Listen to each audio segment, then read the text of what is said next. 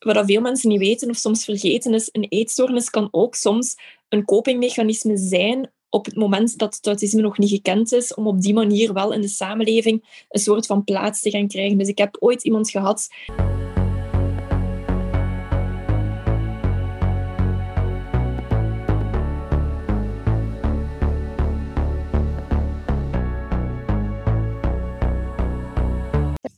Hallo en welkom bij onze nieuwe podcast. Het is een nieuwe maand, dus dat betekent ook dat we een nieuw thema hebben. En deze keer gaan we eigenlijk starten met de verschillende combinaties. Hiervoor hebben we eigenlijk meer de verschillende ja, soorten eetstoornissen besproken. Denk aan binge-eating, bulimie, anorexia, orthorexia. En we dachten van, ja, naast alles wat we nu al hebben besproken, zijn er natuurlijk nog heel veel dingen die soms een eetstoornis ja, moeilijker maken of de behandeling soms moeilijker maken. En onze eerste combinatie die we graag zouden willen bespreken is eigenlijk de combinatie tussen eetstoornissen en autisme.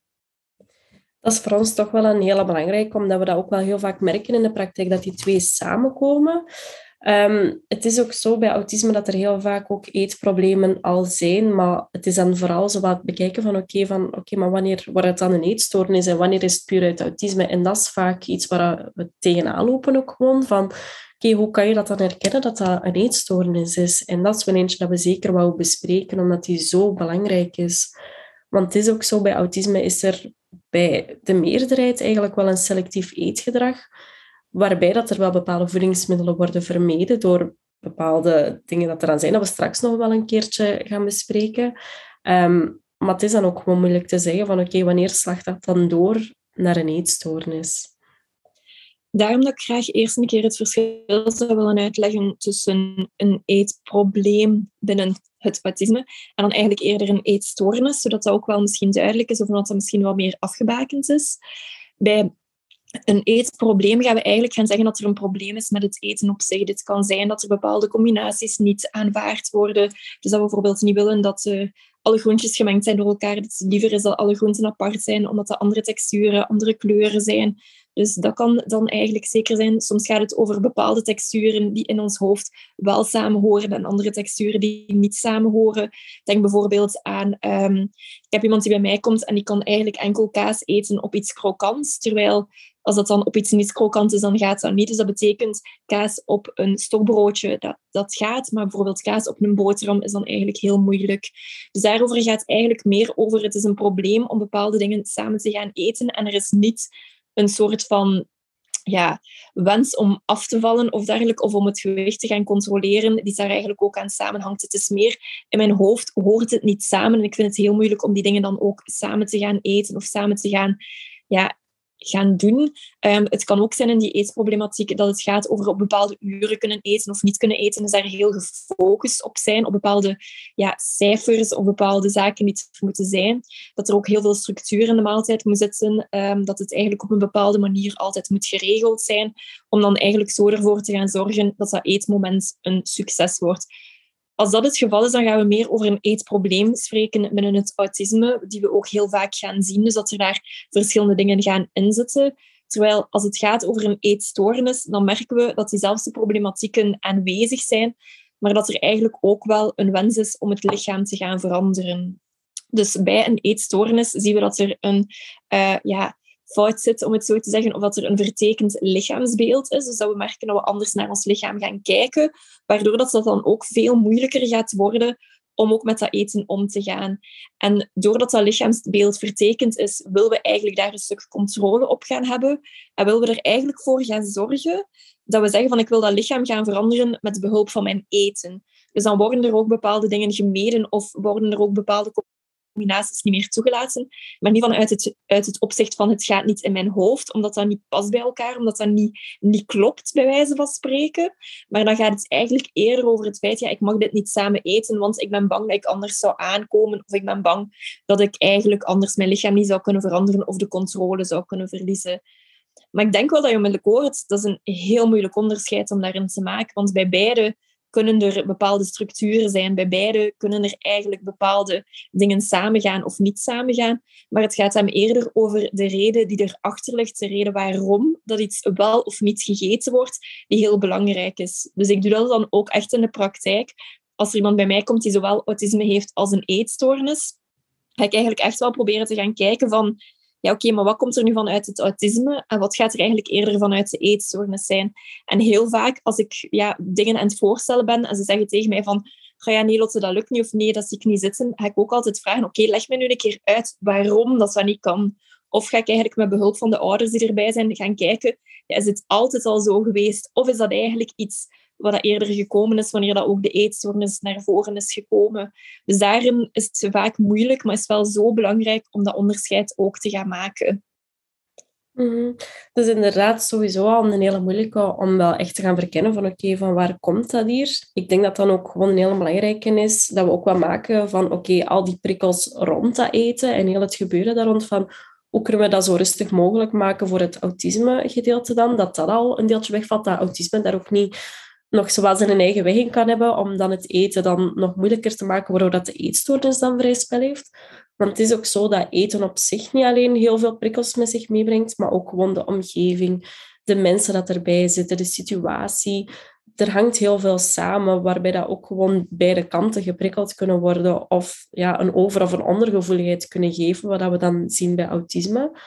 Dus het is ook wel belangrijk dat we met die omgeving en zo, dat we daar ook ergens de rust in kunnen creëren. Dus bijvoorbeeld een muziekje of zo opzetten of, of met bepaalde mensen kunnen samen eten, dat dat deeltje van de eetstoornis ook wel de vrijheid krijgt om zo goed mogelijk ja, te kunnen aangepakt worden. Dat het autisme daar geen hinderende factor in kan spelen om ook ergens terug die, die vrijheid in die voeding wel terug te vinden. En dat is ook wel gewoon iets dat helemaal anders is dan bij andere mensen die dat niet op het spectrum zitten, waarbij dat we daar net iets minder rekening mee moeten houden. Dus er zijn ook wel grote verschillen naar behandeling toe. Van, oké, hoe gaan we dat hier aanpakken? Ook sowieso, gelijk dat Lotte al zegt, van die structuur is zo belangrijk. Waarbij dat we in het begin heel vaak werken met een bepaalde structuur mee te geven om terug die eetmomenten in te bouwen. Dat doen we ook bij mensen op het spectrum. Maar daarbij is het wel belangrijk dat die structuur eigenlijk zoveel mogelijk behouden wordt. Want vanaf dat die wegvalt, is dat al een hele moeilijke om dat eten ook verder te zetten. Want het is ook vaak zo dat ook ja, gevoelens van honger en verzadiging, dat dat ook al een moeilijke is om dat aan te voelen, omdat er misschien een ondergevoeligheid daarvoor is bij autisme. Dus daarbij is dan een structuur en bepaalde tijdstippen net enorm belangrijk om dat wel echt vast te houden, om ervoor te zorgen dat er wel voldoende gegeten wordt en dat niet vanuit het autisme is dat er dan ineens maaltijden wegvallen, ook al willen ze het wel vanuit het eetstoornisgedeelte, dat echt wel de bedoeling is van ja, ik wil echt wel herstellen, maar dat dan gewoon even te moeilijk is. Dus dat is al een hele grote verandering, dat ik wel al zeker wil duidelijk maken, van daar behouden we wel echt structuur ook. Want het is echt de bedoeling om ook die veiligheid daar ook een stukje in te behouden. Dus dat het ook niet is van, als je dan bijvoorbeeld de eetstoornis wilt uitdagen, dat je ondertussen ook het autisme aan het uitdagen bent. Want ja, dan gaat het volledig, sorry, een heel hectische maaltijd worden dan gaan we daar ook een negatieve connotatie aan geven, dat er eigenlijk juist voor kan zorgen dat we er dieper in zouden geraken. Want ik wil het misschien al op voorhand zeggen, ja, autisme, daarmee worden we geboren. Dat is iets wat we eigenlijk weten van, oké, daar gaan we moeten leren hoe dat we daarmee leven, hoe dat ze allemaal zich gaat uiten. Dan gaan we daar eigenlijk een beetje onze structuren moeten gaan vinden.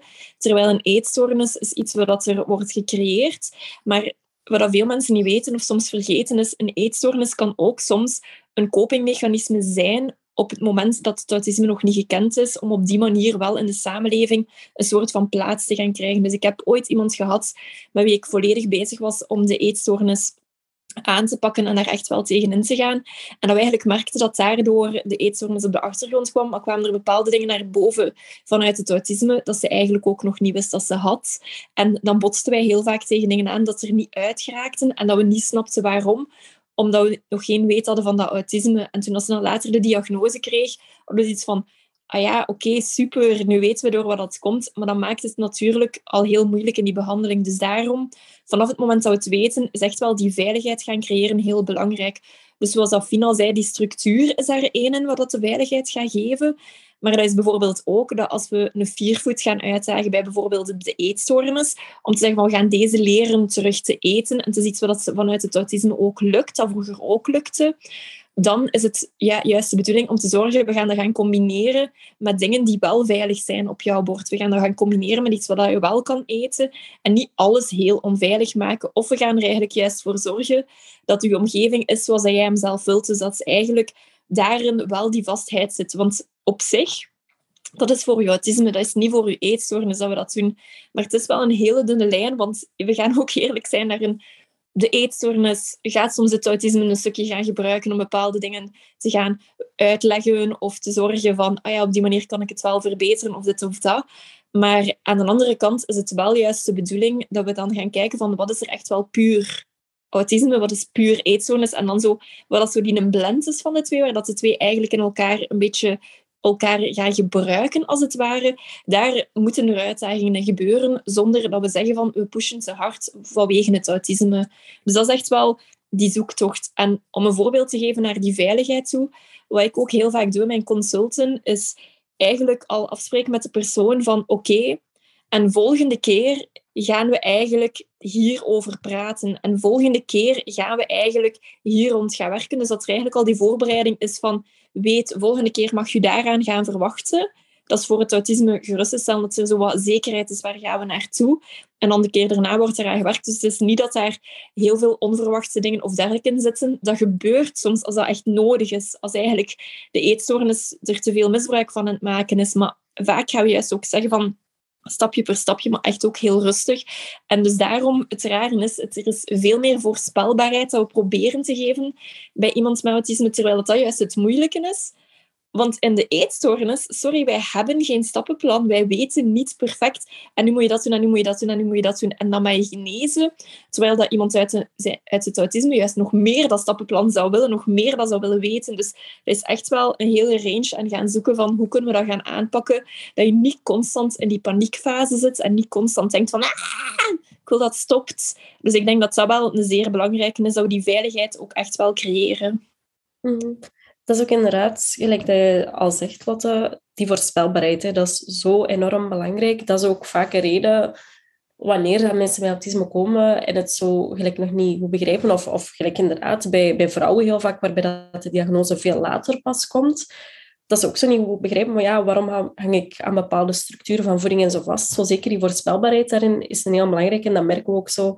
Het steeds teruggrijpen naar bepaalde merken, um, omdat dat veilig voelt. Ook al zeg je van, ja, die twee zijn eigenlijk juist hetzelfde, maar toch een bepaald merk willen of zo. Dat zijn zo van die dingen. Dat geeft voorspelbaarheid. Je weet wat dat er gaat komen. Dat is ook waarom dat voorverpakte voeding vaak makkelijker is, omdat je weet wat dat er komt. En dat is ook het moeilijke soms van fear foods aanpakken, die voorspelbaarheid daarin.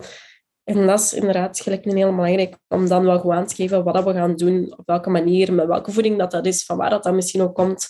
Om het toch ergens wat mogelijk te maken vanuit dat stukje van autisme, gelijk dat Lotte ook al daarnet zei. En zeker het tempo goed bewaken, dat ook niet te snel gaat. Want het is niet alleen vanuit een eetstoornis dat je je eigen tempo zeker moet vasthouden. Oké, we gaan daar wel een beetje in pushen, want anders ga je ook niet uit je comfortzone komen. Um, maar het is ook vanuit dat deeltje autisme van... Ja, voeding is sowieso aan een iets moeilijkere. Dat we daarbij echt wel zeker zijn dat dat tempo niet te hoog ligt. Dat je inderdaad niet in een constante paniek en stress zit. En dat dat daardoor zoveel met zich meebrengt dat het gewoon precies niet meer lukt of dat je geen stappen niet meer kunt zetten, terwijl dat eigenlijk perfect mogelijk is. Want het is echt niet zo omdat je autisme hebt dat je nooit van je eetproblemen gaat afgeraken kunnen daar altijd wel een weg in vinden. Dat is ook echt geen enkel probleem, dat je gewoon je eigen tempo aanneemt. Maar het is ook heel belangrijk dat wij ook wel weten van oké, wat is jouw tempo, wat kan je aan, wat zie je zitten? En dat we al die facetten ook wel gaan bekijken van oké, bij autisme, wat vind je allemaal belangrijk? Wat speelt er daar allemaal in mee? Op wat heeft het heel veel invloed? En hoe uit het zich ook? Want dat is ook bij iedereen anders, de manier waarop dat autisme wordt geuit. Net zoals bij een eetstoornis is dat vaak ook verschillend en dat we dat gewoon allemaal goed in kaart brengen van oké, hoe kunnen we dat hier gaan aanpakken? Maar weet ook gewoon dat dat echt wel mogelijk is om van een eetstoornis af te geraken, ook al heb je autisme. Het is niet dat dat sowieso daar blijft hangen ook, want dat is wel het gevoel dat ik vaak krijg van patiënten. Maar ja, hoe ga ik hier dan ooit uit geraken? En dat is wel iets dat ik zeker wil meegeven. Ja, dat kan echt wel. Het is gewoon een hele goede ja, basis dat we een beetje moeten opbouwen van oké, hoe loopt dat hier allemaal en wat kunnen we doen? Dus inderdaad die basis opbouwen. En ik denk ook, en ik denk dat, dat Fien dat ook zeker doet en ik ook, um, een hele goede samenwerking ook met andere hulpverleners. Want het gaat niet alleen over hoe werken we aan die eetstoornis, maar inderdaad ook een groot stuk aan hoe gaan we om met autisme. Want daar zit er ook een Hans aanvaardingsproces bij om te weten wat het is, maar ook gewoon om te gaan kijken van wat kunnen we allemaal aan, welke druk kunnen we aan en dergelijke. En inderdaad, die persoonlijkheid van hoe reageren we daarop. Dus daarom vinden wij ook een, een, samenwerking heel belangrijk. Bijvoorbeeld een goede psycholoog die echt wel ervaring heeft in autisme of een auticoach die ook wel kan helpen. Um, dat op verschillende vlakken. Dat is eigenlijk op vlak van effectief de behandeling van de eetstoornis, maar ook uiteraard voor het autisme. Maar ook bijvoorbeeld, moest het zijn dat de eetstoornis zo vordert dat er een opname nodig is, dat dan eigenlijk ook in het opnamegedeelte er een auticoach aanwezig is om eigenlijk echt samen te gaan kijken van wat heb jij nodig, wat ga jij doen, hoe kunnen we jou helpen en hoe kunnen we daar, daarin verder gaan, want alles is wel anders. En het is wel echt gaan zoeken van wat is nu eigenlijk het belangrijkste wat ik ook altijd zeg tegen de mensen die bij mij komen met, autisme en een eetstoornis, is eigenlijk van, ja, vaak krijg ik dan te horen van er is iets mis met mij, of ik mensen anders, of dit of dat. Wat ik altijd heel jammer vind om te horen, terwijl dat ik dan zo denk van, ja, nee, het is niet dat er iets mis is met die persoon, maar het is eigenlijk gewoon wij die moeten zorgen dat wij onze aanpak ook wel gaan veranderen. Dat wij ook echt wel gaan zeggen van, ah, oké, dit en dit weet ik, dus ik ga daar dan ook rekening mee houden. Dat is een beetje hetzelfde als er iemand bij ons zou komen met een eetstoornis, maar ondertussen bijvoorbeeld een intolerantie heeft. Dan moeten wij ook onze aanpak volledig veranderen. Dan moeten wij ook zeggen, oké, wij houden daar rekening mee. Want je hebt sowieso de persoonlijkheidskenmerken van een persoon die er altijd gaan inzitten. En ik vind het maar normaal als hulpverlener dat we dan ook zeggen van, oké, dit en dit en dit is wat dat de persoon is en dit en dit en dit is wat het de eetstoornis is. En daar ook echt wel een onderscheid maken. Want hier, nog meer dan bij iets anders, is dat dat echt lostrekken van elkaar. En echt wel gaan kijken van, oké, wat kunnen we hier nu eigenlijk allemaal gaan doen? Um, dus daarvoor, nog meer dan bij andere combinaties, vind ik zelf, is het echt wel heel belangrijk om die, die samenwerking te hebben. Um, en naast de samenwerking vind ik het zelf een moeilijke in mijn hoofd altijd. Want soms denk ik dat ik dat heel goed doe, maar heb al vaak gemerkt dat dat misschien omgekeerd is. Um, ik vind dat dan ook heel duidelijk zijn, heel duidelijke afspraken. En ik vraag persoonlijk heel vaak bij iemand met autisme van... Um, begrijp je het? Hoe zie je het? Uh, dit, dat. Om echt wel te gaan kijken van ja, wat ik zeg, interpreteren ze het, hetzelfde. Want dat is niet bij iedereen met autisme, maar soms kan het ook echt wel zijn dat alles heel letterlijk wordt geïnterpreteerd. En ik heb nogal de neiging om soms een keer toch een beetje sarcastisch te zijn. Of om toch nog eens een keer zo met een kwinkslag iets te proberen zeggen. Maar dat is gewoon een beetje meer hoe dat ik ben als persoon natuurlijk.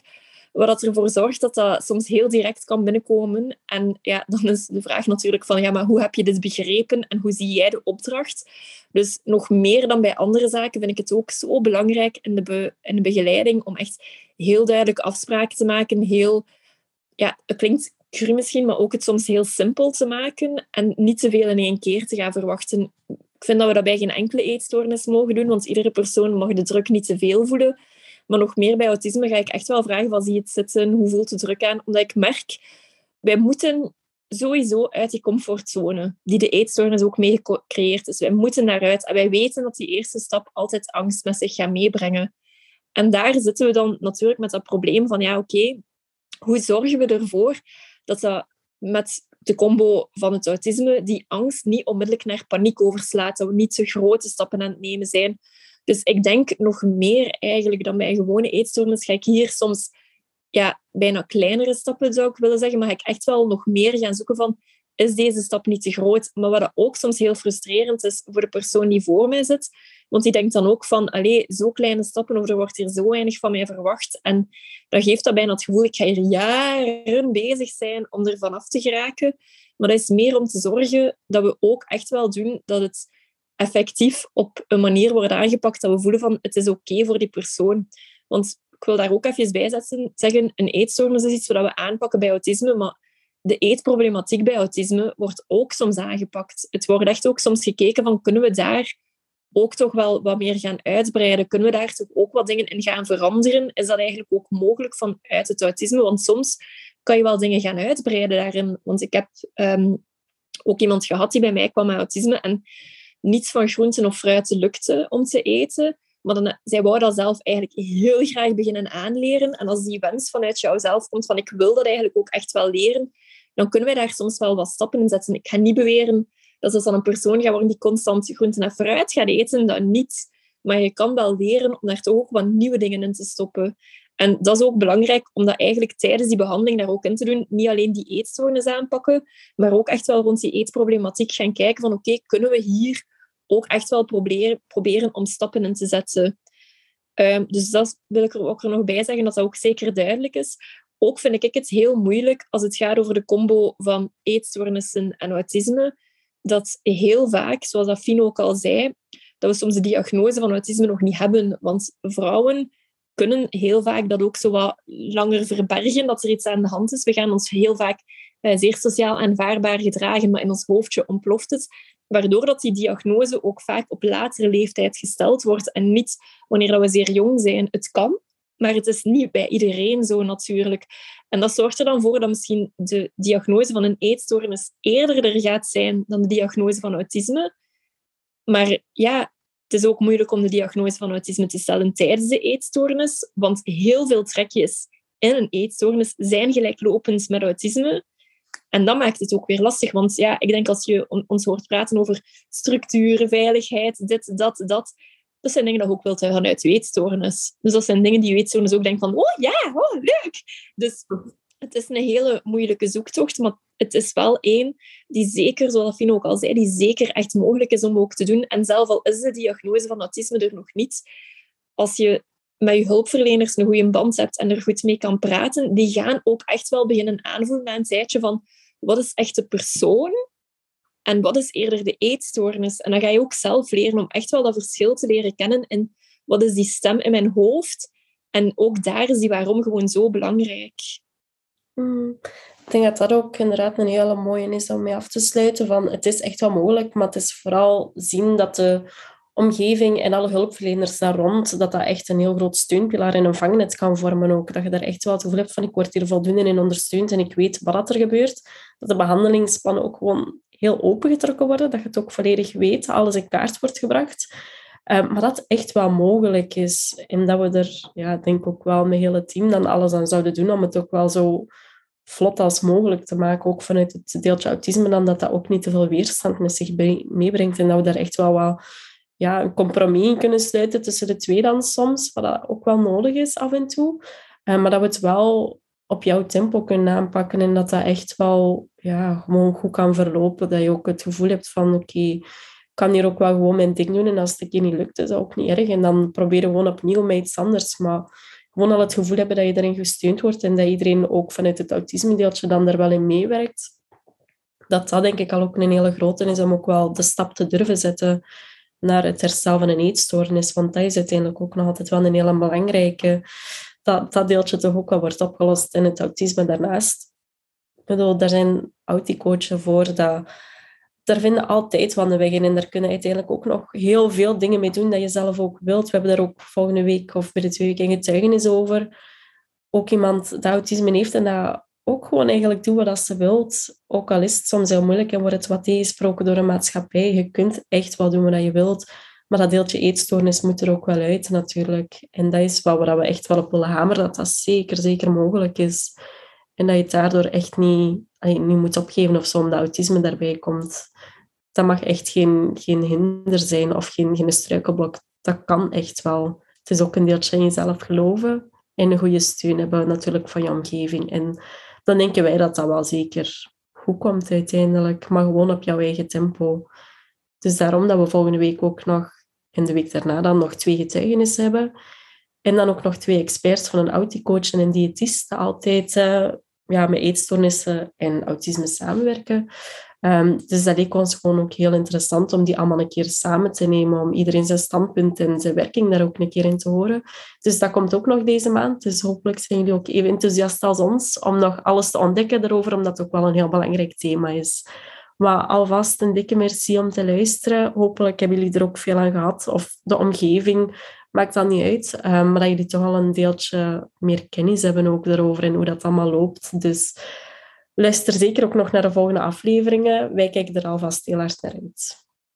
En ik zou ook willen zeggen van als er iets is, als je er vragen over hebt, als er dingen zijn dat jullie denken van dat willen wij ook wel echt nog graag daar rond horen, laat het ons zeker ook weten. We hebben ook terug een blogbericht geschreven die je ook kan vinden op onze website, waarbij dat er ook wat meer uitleg erin staat over autisme en eetstoornissen, dus dat je het ook nog eens kan lezen, want sommige mensen lezen nog altijd liever.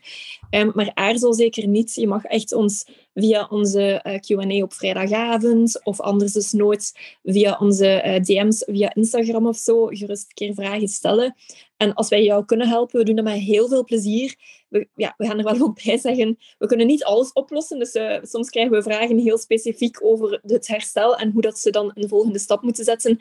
Dat is soms ietsje moeilijker om te beantwoorden, maar aarzel zeker niet. En als er dingen zijn dat we denken van oké, doorverwijzing en zo, dan gaan we dat ook met heel veel plezier doorsturen.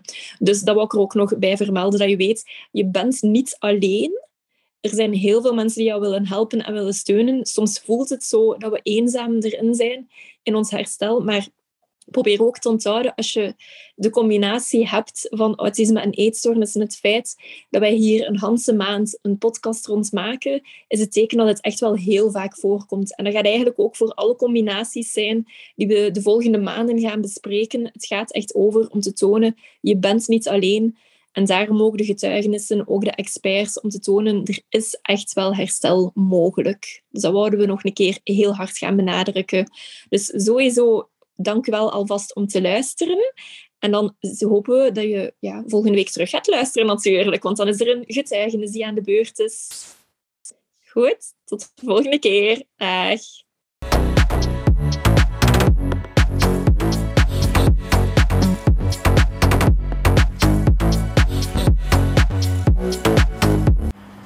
We weten dat dit natuurlijk geen makkelijk onderwerp is om over te praten, of dat het misschien eventueel gedachten of gevoelens naar boven heeft gebracht. En daarom willen we je echt eraan herinneren dat je ook ergens terecht kan. De mensen van AWEL staan eigenlijk altijd klaar om je verder te helpen. Het kan zijn een belletje of via de chat, maar je kan ook natuurlijk altijd bij ons terecht um, op de vrijdagavond als je vragen hebt of ergens mee zit. Dus je bent zeker niet alleen en vergeet dat ook niet.